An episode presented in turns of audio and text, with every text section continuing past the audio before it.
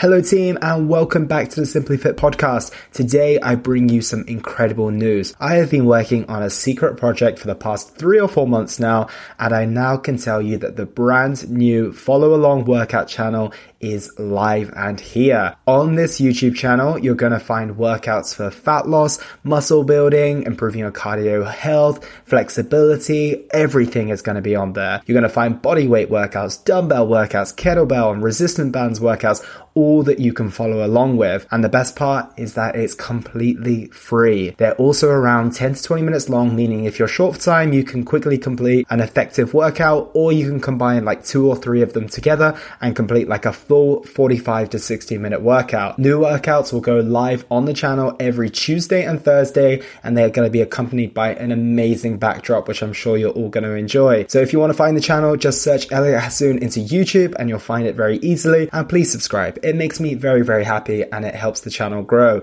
And feel free to tell your friends, your family, your pets, whoever you want to share this with, and let's work out together.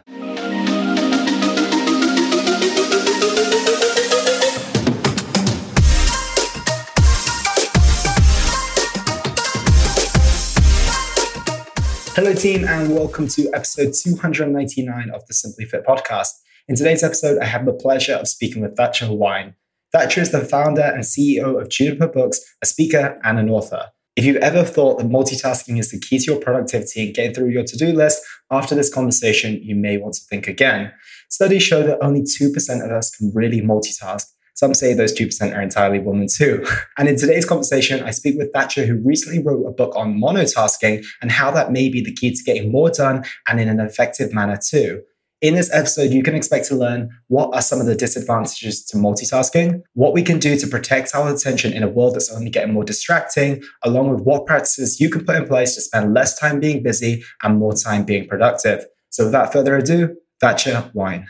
Thatcher Wine. welcome to the show. How are you today? I'm excellent. Thanks for having me, Elliot. I'm glad to hear. And it's a pretty early one for you. You're just telling me about your early starts to the day. When do your days typically start? Uh, so I pretty much wake up at 5 a.m. every day. I don't set up an alarm clock or anything. My body just wants to get up and get the day started. I have had to learn in recent years, you know, how to set up the right, you know, optimal mornings. And we happy to talk about that my routine throughout our conversation. Yeah, we'll absolutely cover that later. And was this always the thing that you did? You were able to just wake up. I I'm an early riser personally, but I don't think I could do it without my alarm. I love the idea of not setting an alarm, but I'm almost uh, a little bit paranoid that I would wake up at 9, 10 a.m. every morning if that was the case.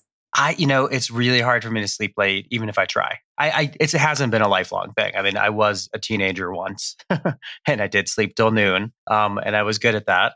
But, you know, pretty much in the past, I'd say 15 years, starting in my 30s, you know, I started really feeling like I was a morning person, did the, my clearest thinking then. I like to get up and stretch and make my tea and read in the morning. So I like to have some quiet time. And, and that's what I found is the best place to find it, those early morning hours. Yeah, I couldn't agree more. I'm just going to try that alarm thing soon enough, but we'll wait and see how that goes. But for those people who might have not heard yourself about yourself before and the work that you do, can you give us a little bit that context on who you are and what it is that you do?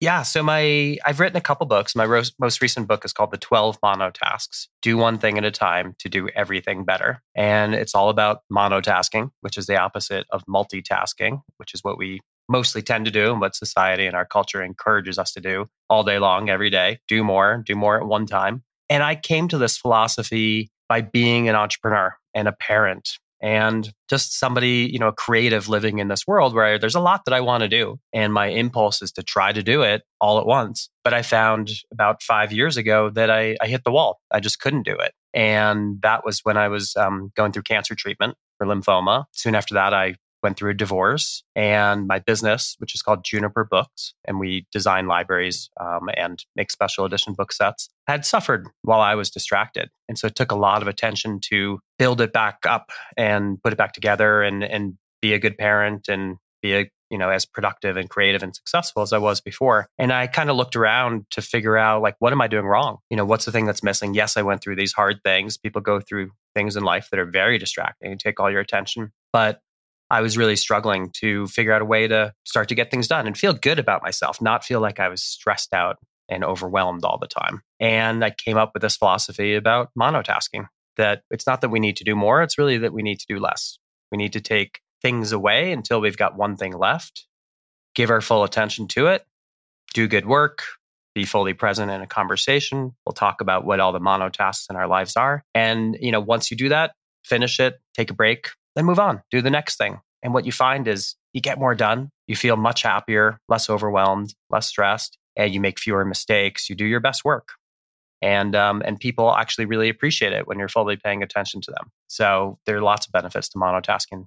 Yeah, absolutely. I want to touch on some of those in just a moment, but I want to go back into your story. And do you think those big points in your life, those turning points that came around five years or so in terms of going through cancer treatment, that divorce as well. Do you think that was a bit of a turning point in terms of moving you towards multitasking? Did, I mean, away from multitasking, I should say, and onto monotasking? And do you feel that that needed or something of that grasp or that amplitude needed to happen in order for you to make those switches? Or do you think you would have got to this place anyway?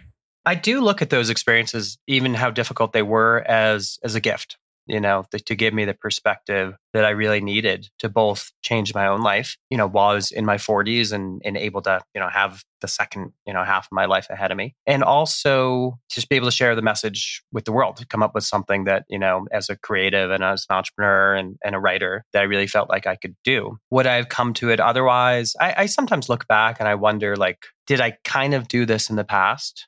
And I just didn't really know it and didn't really make use of it enough. And, and I think there's an element of that. Like I've I've always loved reading books. I built a whole business around it. I've always loved going for hikes and bike rides and going skiing and doing things that, that take my full attention, that take me away from, you know, working and thinking about work all the time. But at the same time, I look back and I know, you know, I was always like sending an email or a text from the chairlift in between ski ski runs. So, you know, giving myself permission to do one thing at a time is different from, you know, doing it in the past, but not really saying like it's a thing and that we should strive towards that. And I think a lot of that realization both comes from the realization I had, both came from what I went through, but also, you know, personally. So the difficulty of it and like being knocked down so low that like I only had the energy to do one thing at a time while I was going through chemo chemotherapy. So it's like if I wanted to go for a walk while I was on chemo,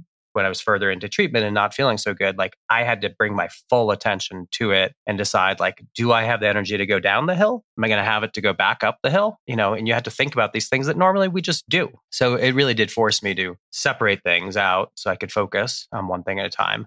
And also gave me this realization just about the world we live in and how like everything encourages you your phone the notifications the apps to you know add one more thing look at this look at that then go back to what you're doing you know and the pandemic has also been very enlightening i think for people that have realized like it's really overwhelming to sit at home beyond you know do working at home on a zoom call toggle over and answer an email have a conversation with somebody in your house etc that's multitasking and it's just the opportunities abound. So you really have to make a choice to monotask. Absolutely. And I can imagine a lot of those experiences allowed you to crystallize that philosophy ultimately and realize that, yeah, there's nothing going to be like only having so much energy to do one task to realize that you know when you are centered on one task there's actually a lot of value to it if you talk to anyone they're overwhelmed they're stressed they've got an endless to-do list and they just can't keep up with it so it's no surprise that a lot of people come to this conclusion. I think, like you said, the COVID uh, pandemic forced a lot of us to look at the things that we're doing on a day-to-day basis, also forced us to have to do a lot of things almost simultaneously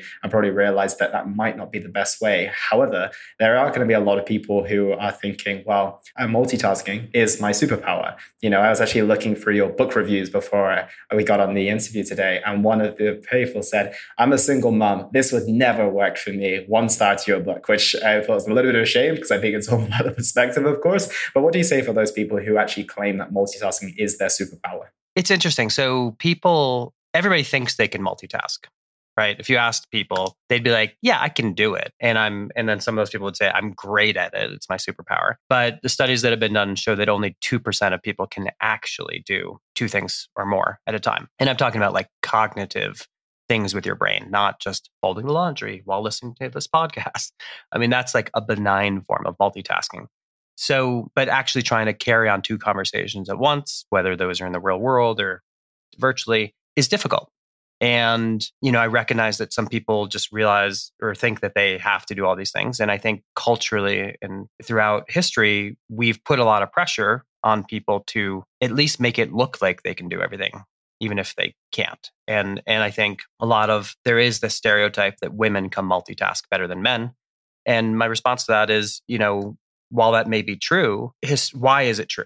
Like historically, you know, society has asked women to do more, to play, you know, perform all these roles and to, you know, not, you know, resist it. And so I, I don't think that that's fair culturally that we ask people to do more than one thing at a time that we allow some people to just be like oh you can go do one thing and and be good at it so i think you know we really it would be more fair as a society if people were really given the space to focus and be creative or focus on their children or focus on you know the one thing that they're doing. I get that there's a lot of economic pressure and there's a lot of pressure from our employers and from trying to keep up with everybody else but i think we you, you what you realize is is it's not really good for our health or our mental well-being to internalize that pressure and to always be doing performing multiple things at one time.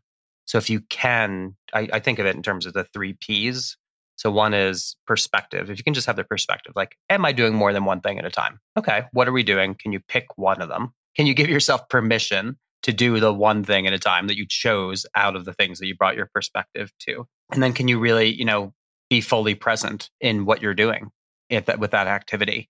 And then once you've finished it, go back to the beginning, the six things that you were maybe doing at once and, and repeat the cycle and really try to be fully present and give yourself permission to do one thing at a time and see if it works for you. See if you feel better. See if you get more done. See if you made fewer mistakes. See if people around you appreciate the fact that you were fully present. And what advantage those in the 2% really have? Do you think that they are far superior to many of us mere mortals who can't quite multitask. I know I'm not in this bracket of people whatsoever. If there's anything going on out in my peripheral when I'm trying to do some deep work or something along those lines, I find I, and it's weird because I don't feel like my character trait is to be highly distractible. However, I really try to create the most kind of minimal distraction based environments in order to thrive. I've just realized that it's very hard for me to focus. I can work in coffee shops, for example, but I'm trying to close off everything around me. So is there any like real advantages to those people as well for someone who's like, yep, I'm just going to stay true to my multitasking ways? Or do you think that there is a maybe a brighter picture for those who are just going to pick one single task and then stop and then go on to the next single task? I mean, historically, you gotta have to look at how the human brain developed. So and why we have this ability to pay attention to things and kind of notice stuff that happens in the periphery. You know, a lot of it's to keep us safe and be alert to dangers out there. You know, that sensibility or ability in our brain, like, is basically exploited by technology companies to get our attention right now. So, you know, most of what this amazing ability of the human brain to notice distractions and to take in lots of information at once, you know, is being applied for is is mostly out of our control. So I think in answer to your question, if you have that superpower to be a super tasker, that's what the study um, that found that there were two percent of people that can do more than one thing at a time called them. You know, if you can use that towards towards good and towards you know doing things that are within your control, I think that's great. I think you know you can probably get more done and be more present and, and probably some of those people go on to do things that are very intensive with their cognitive abilities like being a pilot being a surgeon. So I think if you can use those, you can recognize if you're one of them. I don't think there's like any testing center yet where you can go to. But if you can recognize those abilities and then choose your career and that doesn't stress you out to do the two things at once, then that's great. And I think for the other 98% of it, it's also great that you recognize, you know, what your limitations are and how you can best focus. Coffee shop example you gave is great. Like just because everybody else is going to a coffee shop and working and being productive amid amidst all the buzz, so to speak, you know, doesn't mean you have to. You can monotask your observations of yourself to figure out like what works for me. Just because that works for, you know, my friend Joey doesn't have to work for me. I get my best work done at this desk at home with these headphones on. I figured that out. So when I do my best work, that's what I do. That's where I am. Absolutely. And I think Joey's just busy and he's not really productive. I think a lot of people have this harsh realization that maybe they're not quite as productive as they think they are, only once they might see someone who does spend time focusing, you know, or at least is one of these blessed people who are in that 2% and then realize, oh, well, I have got this endless to do list that never seems to get completed. Ah, my output of work within this specific or given time isn't quite as good as it is when I'm at home and on my own and just focusing very, very intently as well. So I think that's another aspect to it. And I'm keen to see if boredom plays a big role as well. I think a lot of us don't have much of an issue being solely focused on one task if we're really, really enjoying what we're doing. So do you think part of it is manifested based on not really enjoying what we're doing so much? Yeah, I mean, part of it's not enjoying what we're doing and also just not being comfortable with boredom. Like you said, I mean, that, that's definitely a real issue in the 21st century that most people don't know what it's like to be bored. What's the first thing, you know, people do when you go out to a restaurant by yourself, order food or you're waiting food, or, you know, you scroll through your phone. Like you don't have to be bored. And you feel like if you're the person who's just sitting there eating your food and contemplating the universe or people watching, like it's strange. It looks weird. Like you don't want to be that person. You want to be the person who's like, oh, I'm, do- I'm doing something. I'm not just being bored and doing nothing. So so I think we have this habit of just reaching for our phones all the time whenever there's you know a hint of boredom plus you know all the media multitasking that's happened now it's it's not enough to just watch you know netflix it's like you got to also have snapchat open and also have your laptop open and you know be working on an email I say that jokingly, you don't have to, but that's what people do. That's like become our habit and it's become the norm. And so it's like, even though you're doing something that's not enough. Like you're not curing your boredom unless you you layer on the multitasks. So I think it's just something we should be aware of and and we should make a conscious choice to, to do a little test, you know, see if we feel better when we like give our full attention to one thing and if we do better work and all the things that we've talked about and we you know feel more present they like observe all the plot details or whatever if, if we are watching a show and, or the conversation details if we're texting or, or talking to a friend but so, yeah, so I think a lot of it's about that observation and then making that choice and then seeing if you feel better and just recognizing that like this, it's not, we didn't do anything wrong that all this multitasking happened. Like it's, it's essentially been forced upon us. And if it makes us feel good and you want to keep doing it, great if it if you recognize that like actually it doesn't make me feel good. It always makes me feel like i'm never getting anything done. It makes me feel like i'm overwhelmed. I'm not really present. Um, i'm not enjoying the things i'm doing even if they're amazing things. That's what i hear all the time. It's like i love my job you know i love my kids i love my hobbies but like if i do them all at the same time i don't enjoy them any of them like if i'm only half paying attention to my kids and not really you know being present on the on the hike or whatever. So i think you know if you can recognize whether you feel better for you and, and if it's more sustainable to be fully present and do one thing at a time then then you can choose to do that more often. And you don't have to do it all day every day.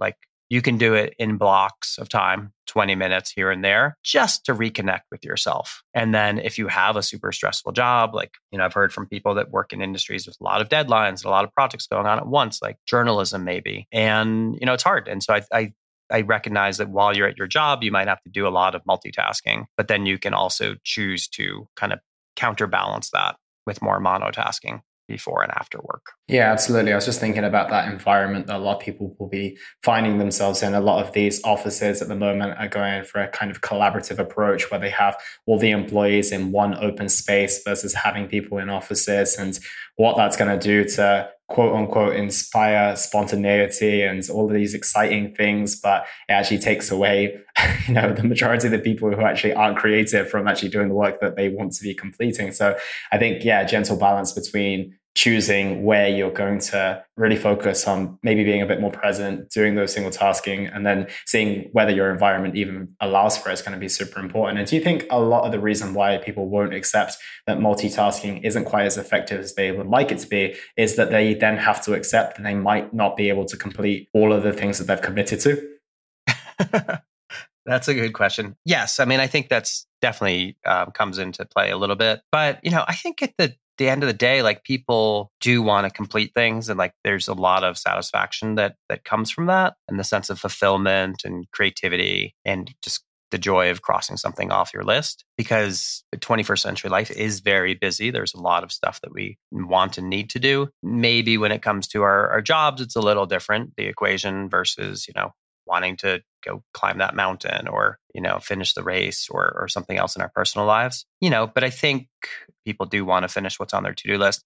I think there is a lot of pressure, though, that also comes from like social media and FOMO and seeing celebrities, especially influencers that seem to be able to do it all. Like they're a musician and they have a company and they're, you know, visiting the White House and this and that. Like they seem to be doing a million things and multitasking all of it. You don't know that they have a staff of 20 people that are really, you know, making that possible. You also don't know if they're happy. Sure, they put up the pictures, you know, that seem like they're doing great things and they're they're loving it and smiling and, you know, being on the beach or wherever. But, you know, I think a lot of I think we should just recognize that a lot of the sociological pressure we put on ourselves to always be doing more, you know, comes from seeing other people doing more and you don't really know the whole story behind it. So I think we should be realistic about, about what it takes to do things and get them done and, and feel good about them. Absolutely.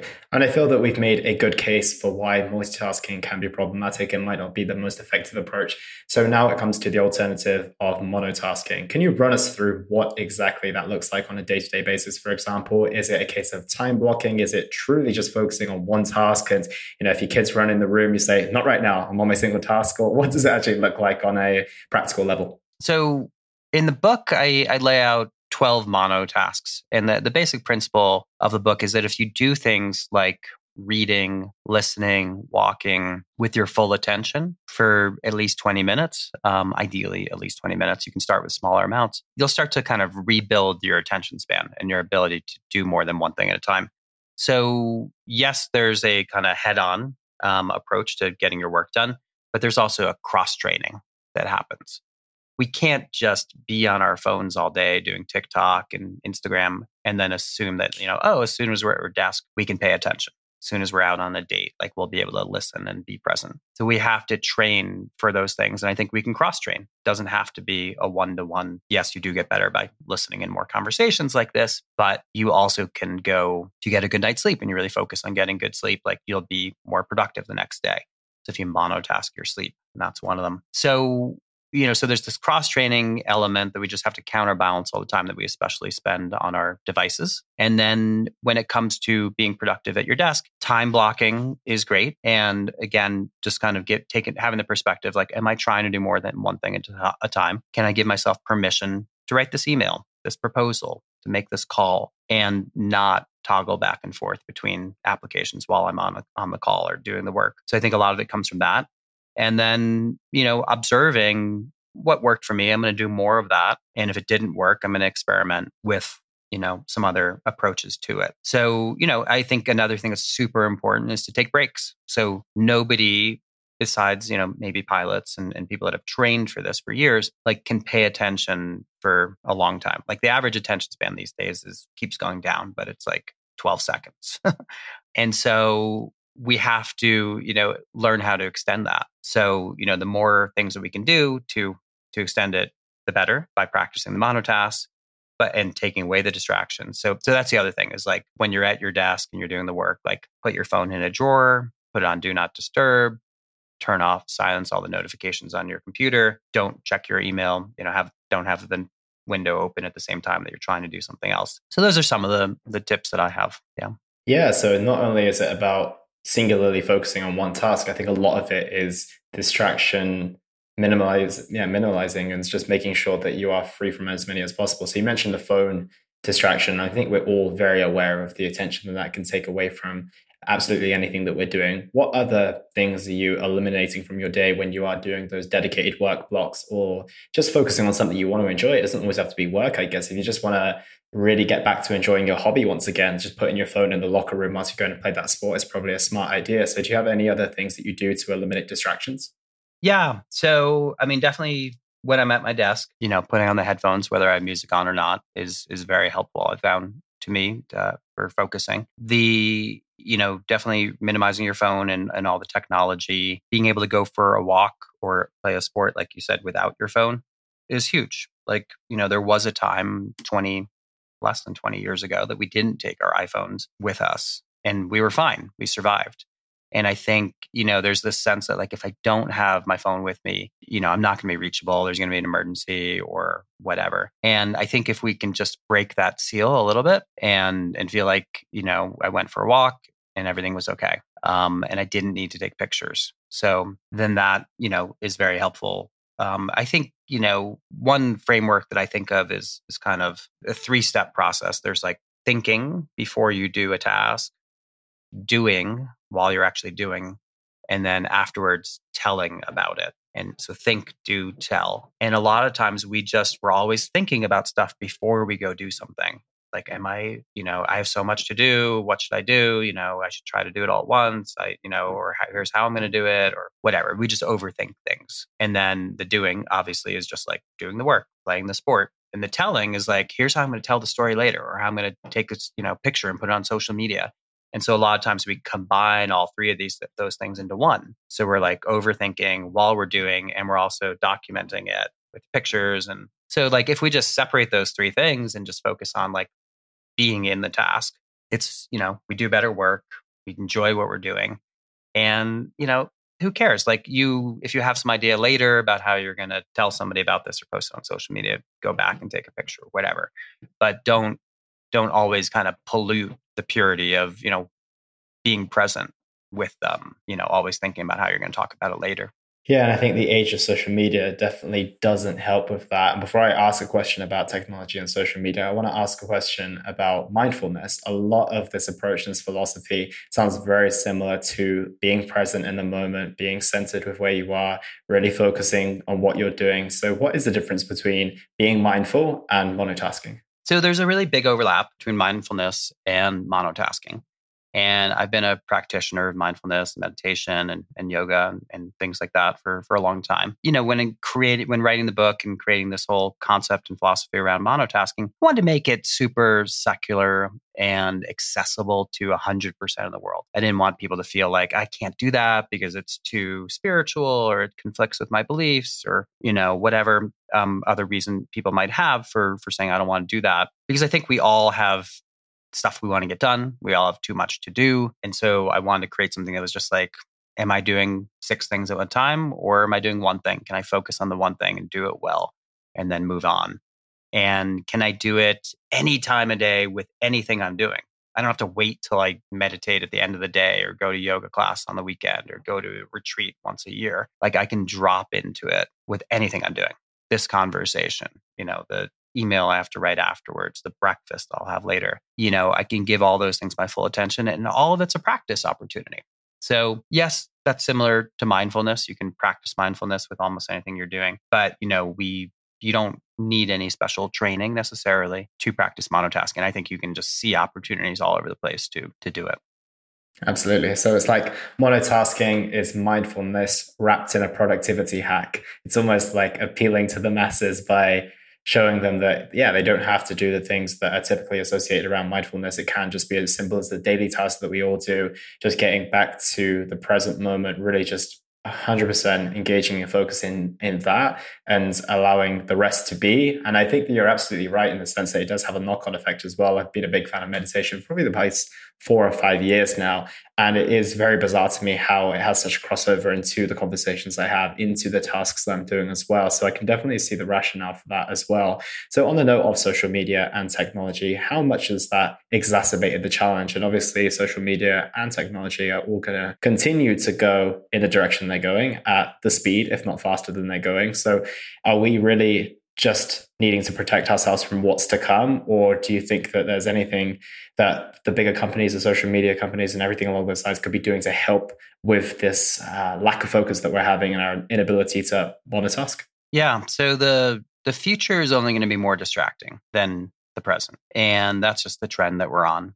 And there's going to be more technology embedded in our lives than there is now. And the companies that are already big that are you know attracting a lot of our attention and creating a lot of distractions for us are only going to get more sophisticated about how they do that and and what tools they deploy. There's you know just way more people and money on the other side of the screen than there are on the our side of the screen looking at it. So you know they're going to be coming up with ways to to distract us. And you know there's the the profit motive there that our attention is very valuable. And the concept of the attention economy um, is basically that our attention is one of the most valuable commodities in the world today, and it can be harvested. People, you know, companies can come up with new ways to attract our attention. And whether that's an ad or a notification or an app, or, you know, just purchasing something or spending time with something that that makes it valuable to the companies on the other side of the screen. So, so I think again, we have to just acknowledge that that that's the trend that we're on, and it's up to us to develop the skills and the capabilities to resist that when we need to. So that, like we talked about earlier, like if you choose to sit on the couch and do Snapchat and Netflix and email all at the same time, like it should be your choice.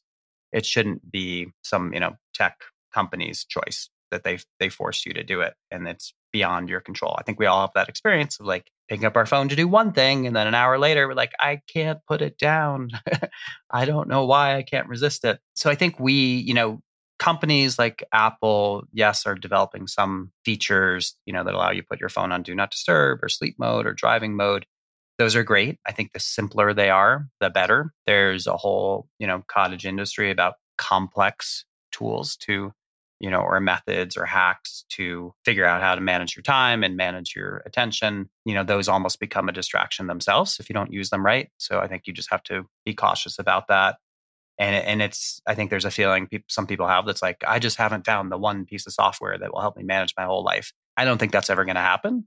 Um, so again, we have to like take personal responsibility and develop the strength, develop the strength to resist our devices and our phones and really design a life that works for us and that's sustainable, doesn't make us feel stressed and overwhelmed and burnt out. And I think a lot of that is about just taking things away as opposed to adding them. And, you know, if we can just take away the things both in the individual moments and also maybe in our consumption habits and, you know, our our desire to feel like we have to have you know all these side hustles or whatever to keep up with everybody else you know then we can get down to the core of what really works for us and then we can build back on top but if we're starting at this like super noisy distracted level and adding stuff on we can't really tell what works and and i feel like that's part of the moment that we're in right now yeah, it's a real challenge. I heard a quote yesterday, someone saying that, you know, the commodity in the past for the rich was oil, and now the commodity is, of course, our attention. And what's interesting is that in the past, yeah, you might be fortunate enough to come across oil, but now every single person in front of you has a degree of attention that is almost a market share that everyone wants to tap into. It's like something that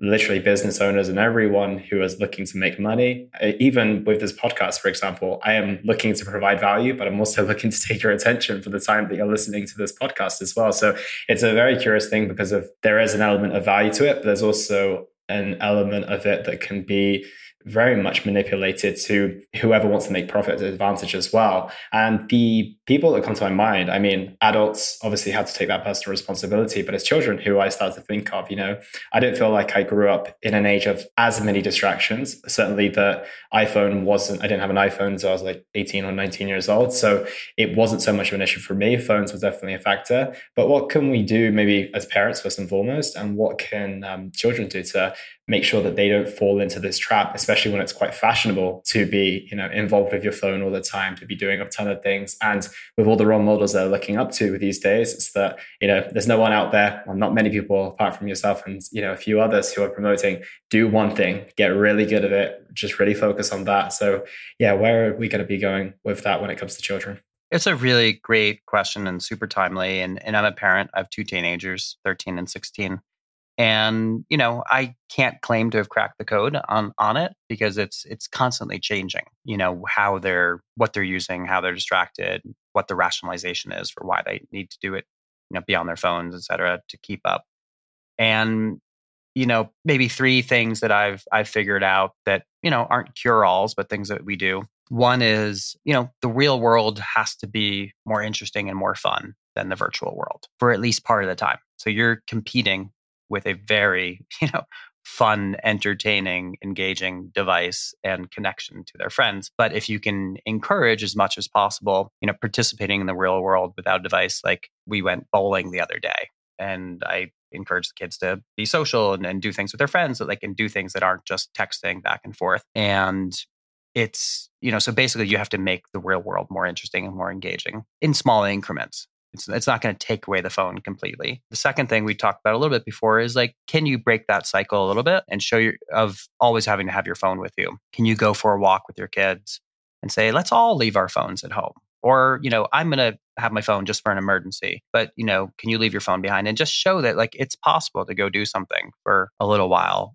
and the world won't end if you don't have your phone. And then uh, another, you know, developing some rules around your house or, or life, like things I mentioned in the book, a rule that a friend has that's no phones with food. So, you know, basically saying like, yes, you could bring your phone to the table, but it's just going to become a distraction. So why don't we, when we're eating at the dinner, dinner table, like none of us are going to have our phones. And when someone says, you know, I wonder if whatever, you know, leads to Googling, you know, I wonder what the score is in this game.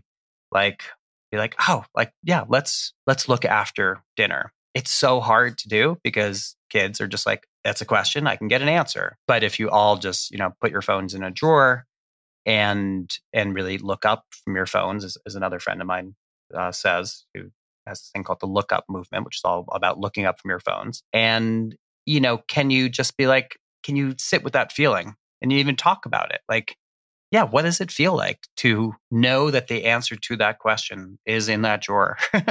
but can we be a little bit bored? Can we have a little bit of intellectual curiosity and have a little bit of patience and wait for it? Like make that interesting instead of just the instant gratification of always, you know, being able to answer every question and, and document everything in our lives. Yeah, I absolutely love that. And I think it's a super valuable piece of advice because it's not take it away. It's not banish use of it and all this type of stuff, which I think it's very easy to go on the other end of the extreme to try and solve, you know, quite a challenging problem. But I really, I think that's probably, as you've experienced with teenagers, the opposite of what you need to do in order to get them to, you know, take a little bit of time away from it. And at the same time, it's a part of our daily lives. You know, it doesn't have to be a part of our lives 24 7, but it certainly is. So I think that's a, a really, really nice, rational set of uh, advice there that we can easily take away. And I want to transition onto things that will cultivate more of that mindfulness and more of that ability to monotask. So when it comes to scheduling your week, what do you do on that front? Do you start with the Google Calendar? Do you start slotting things in? Do you have morning and evening routines that you go through?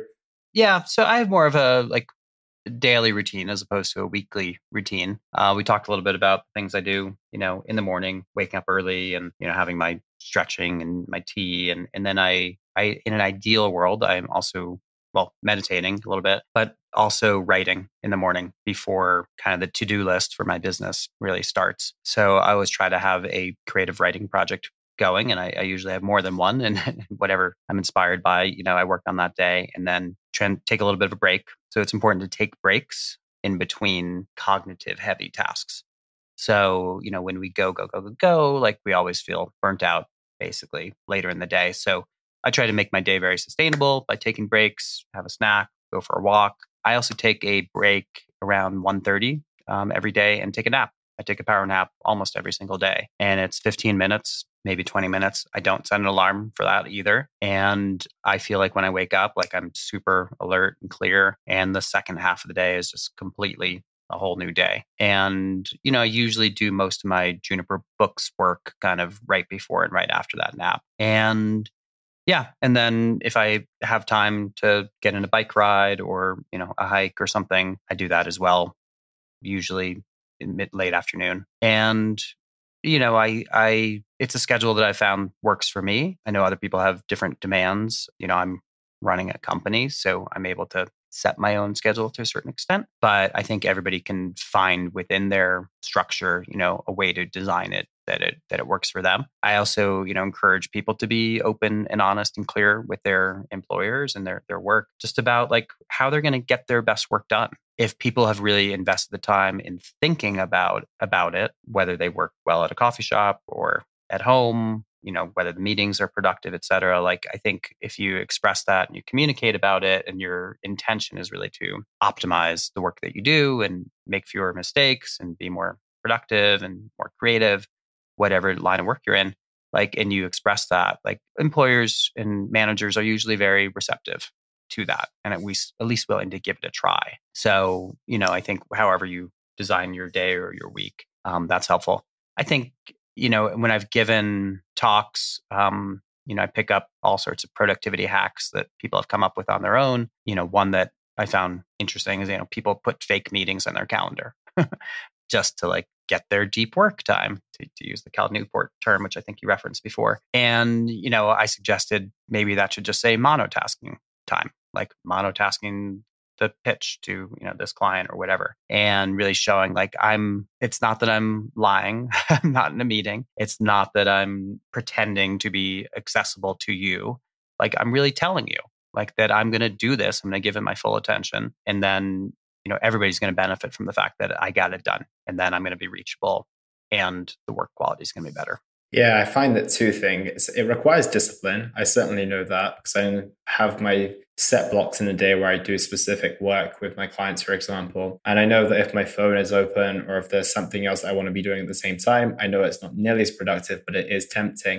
And then there's also the element of being a bit pretentious as well. It's also saying, well, you know, this is my protected time. You can't access me. And there's a lot of overcoming that as well. But I think that once you are able to recognize that it does take discipline to kind of minimum, yeah, just minimize and remove those distractions.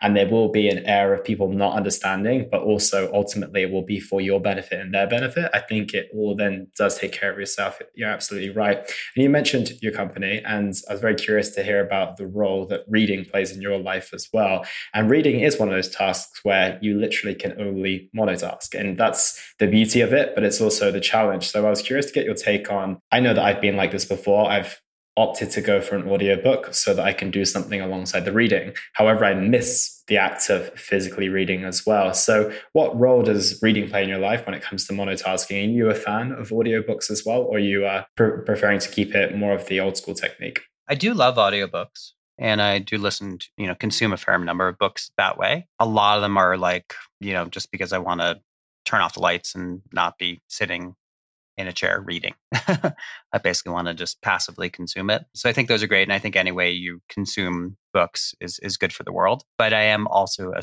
a huge fan of the printed book. And I think it provides benefits that we we didn't necessarily recognize, you know, until this digital era, really that when you're reading a, a, printed book like you you have to give it your full attention. That's the definition of monotasking. If you you know only half pay attention and you're pretending to flip the pages you won't get anything. You can't partially read a book. And that's fine if your attention wanders. It's like meditation. You just bring it back and like flip back to where you were and start reading again. So you know i think a lot about reading and the value it provides to the world these days. I think a lot of it's about that. It's not just that we consume information and we're entertained but that we can sit still. We can calm our nerves nervous systems and it's like it's like you know just rebuilding our ability to pay attention and to do one thing at a time when we read. And the other benefits that it has is like you know we studies have been done on this that like when you read a book as opposed to seeing the movie like your your mind is the one that's like creating an image of what it looks like and creating a mental map of like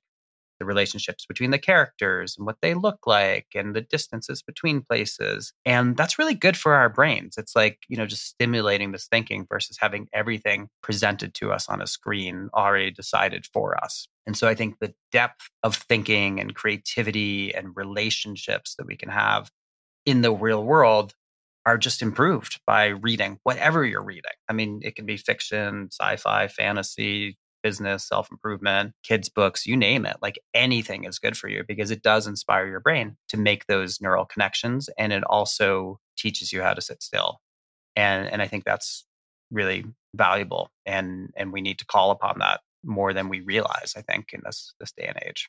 Absolutely. I could not agree more. And on that note as well, it occurred to me that there has never been, or there probably hasn't been, a series of books created based on a film, but there probably, and as we always know, there's been so many, so many films created off a series of books, right? And as you mentioned there, it's the depth of imagination that we can create when we allow our minds to have that space to think and to explore. Whereas, as you mentioned, when it comes to a movie, it's all kind of determined for us. And it was interesting to hear you mention that it's almost like a meditation in the sense you have to get back to the piece of text you're focusing on.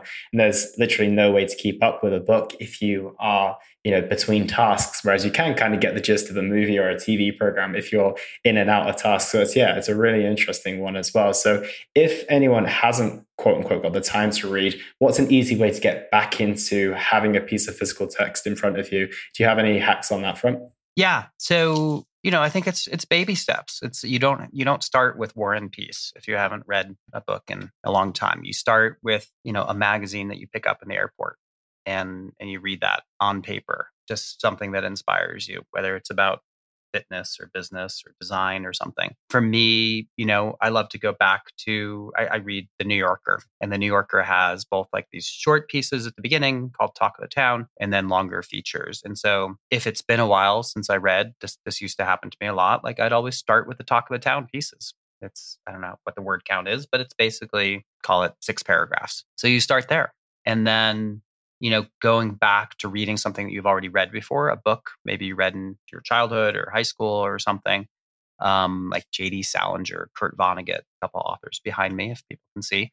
Um, uh, you know, I love to reread their their books, and so reading something that's already familiar can also be an easy way back into reading a full length book and then then gradually you add on so you also you know make a daily habit out of it if you can and if you can't do that maybe it's just a saturday or sunday habit. And a few other tips like if you have a place in your home that you read and that's like same way that like these headphones are a signal to me to like be, do focus deep work like i have a reading chair. When i sit there i read I try not to do anything else in that chair. That's a privilege and a luxury that I have, but it's something that I've designed. And I, and I do believe that like with other mono tasks, you can have places you do them and then you, you know, you just bring your focus to that task while you're there. So I think, you know, having the place to read, having, you know, sort of a progression of, you know, easy to slightly more challenging things um, is great. I think also, you know, recognizing how big the universe of books is in a good way is helpful. It could lead to decision fatigue, like, oh, I, I don't even know where to start.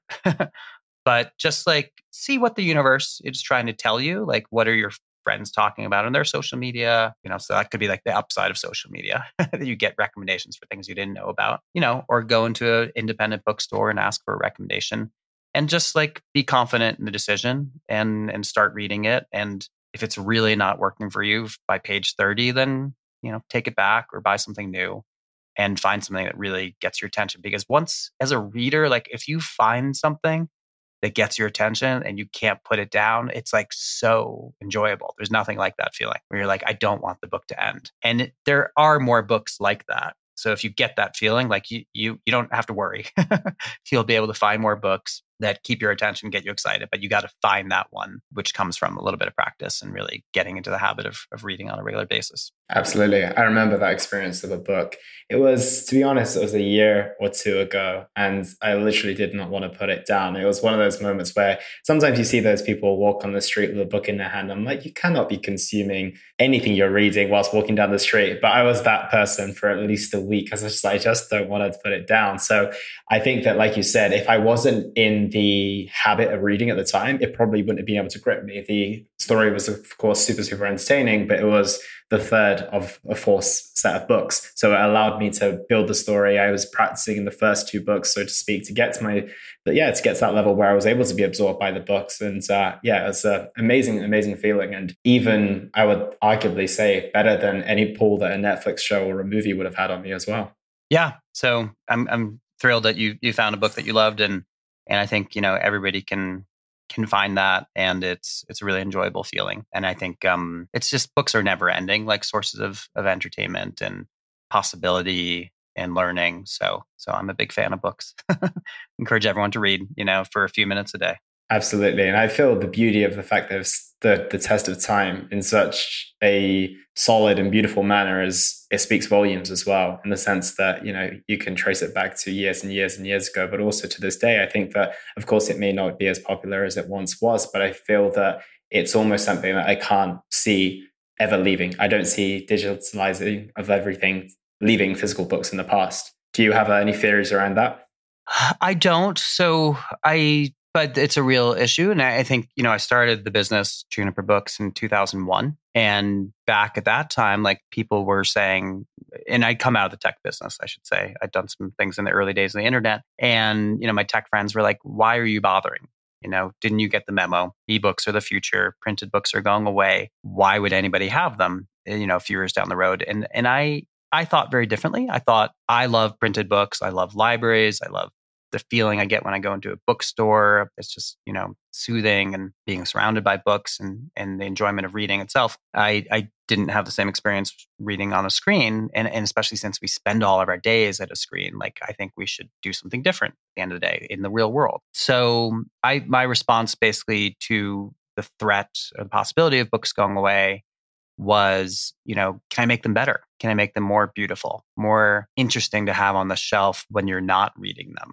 So can they do something for us both in our hands, but also, you know, when their covers are closed and can they just decorate our homes more in a more interesting and beautiful way? Can they tell the story of who we are while we're on a Zoom call or when people come over to our house and see our book collection? Can they be a work of art? And that's all the things that we do at Juniper Books is to really transform the outside of books to tell a story and to be artistic and convey some of the emotions and that are inside the book on the outside of the covers and some of the story of the person who owns that library, like across the bookshelves through color palette or the designs or maybe an image that we print on the book jackets and I think that like gets to some of the things we were talking about when we are talking about kids and their devices. Like, can we make the real world, you know, better and more compelling than the digital version? So, you know, that's something I've tried to do over the years with books. I think you're doing an incredible job at it as well. I had a little look through the Instagram and it was, yeah, pretty damn impressive. So if anyone hasn't checked it out, I would highly recommend it. This conversation has been fascinating, Thatcher. And I just want to ask you a couple of final questions. The first is what impact do you want to have on the world with all the work that you're creating and putting out? I definitely want to, you know, bring a sense of beauty and wonder to people and feeling like, you know, they can live very like full, sustainable, creative lives in a way that really feels good and and allows them to, you know, make their own contribution. And and I think a lot of that comes from just taking some things away to get to the essence and figure out what is sustainable for you and then building back on to a point that that works. So that's a lot of my my message. Amazing. And where's the best place for people to find you if they want to keep up with the work that you're doing?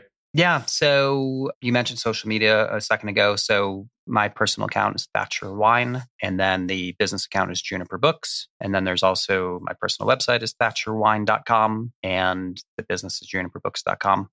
And again, the book is the 12 monotasks do one thing at a time to do everything better. And it's available in multiple editions and languages around the world. So I love hearing from people through through my website or social media DMs. So tell me how it works for you. Yeah, that will all be put in the show notes. So hopefully people can access your work. But thank you so much for your time today, Thatcher. I really appreciate it. Thanks, Elliot. Yeah, it was great talking with you. Thanks so much. It's been a pleasure. And that was the Simply Fit podcast. I hope you gained a huge amount of value from today's episode. I feel inspired to improve your health and well being. Be sure to search for Simply Fit in Apple Podcasts, Google Podcasts, and Spotify, or anywhere else you get your podcast from. And go ahead and subscribe so you don't miss any future episodes. Also, if you like the episode, please don't forget to give it a 5 star rating. I'd love to hear your feedback or any questions you have. So reach out to me on social media. You'll find me on Facebook and Instagram at Elliot Hasoon. Thank you so much for listening, and I look forward to talking with you all on the next one.